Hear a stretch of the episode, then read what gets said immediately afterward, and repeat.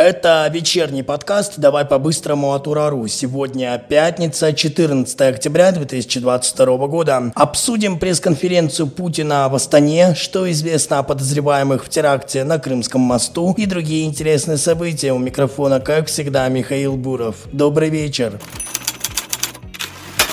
Крыму арестовали подозреваемых по делу теракта на Крымском мосту. Киевский районный суд Симферополя вынес решение о заключении их под стражу до 8 декабря. Всего арестовали пятерых мужчин – Артема Азатьяна, Георгия Азатьяна, Романа Соломко, Владимира Злоба и Артура Терчаняна. Какое наказание они понесут, если окажутся виновными, пока неизвестно, но хотелось бы, чтобы суд принял во внимание всю серьезность этого инцидента и назначил для этих террористов самое суровое наказание.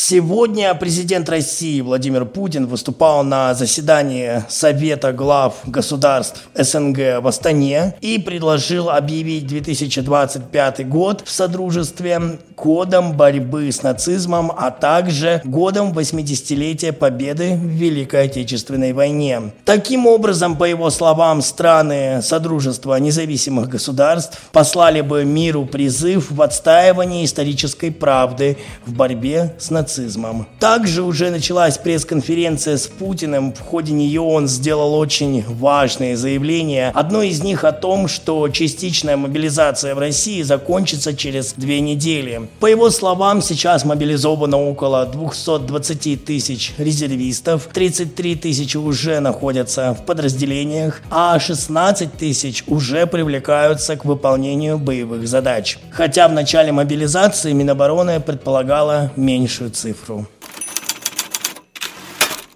А тем временем у пресс-секретаря Пескова в фойе состоялась своя пресс-конференция. Он подтвердил слова президента о том, что мобилизация заканчивается и подчеркнул, что не стоит бояться ходить по улице. Все вопросы о перегибах следует адресовать в Генеральную прокуратуру.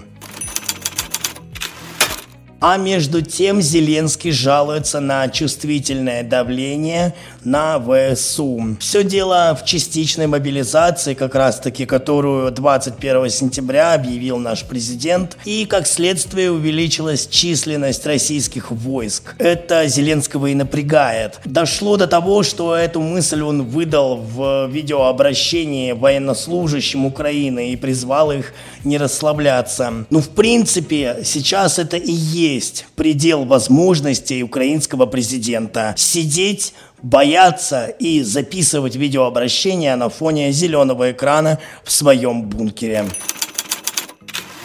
Кадыров назначил нового советника по гуманитарным, социальным и экономическим вопросам. Им стал предприниматель Артем Чайка. Он сын полномочного представителя президента в Северокавказском федеральном округе Юрия Чайки. О назначении заявил глава Чеченской республики в своем телеграм-канале и уточнил, что в задачи нового советника входит координация и непосредственное участие в деятельности общественных организаций в рамках проектов гуманитарной и социально-экономической направленности.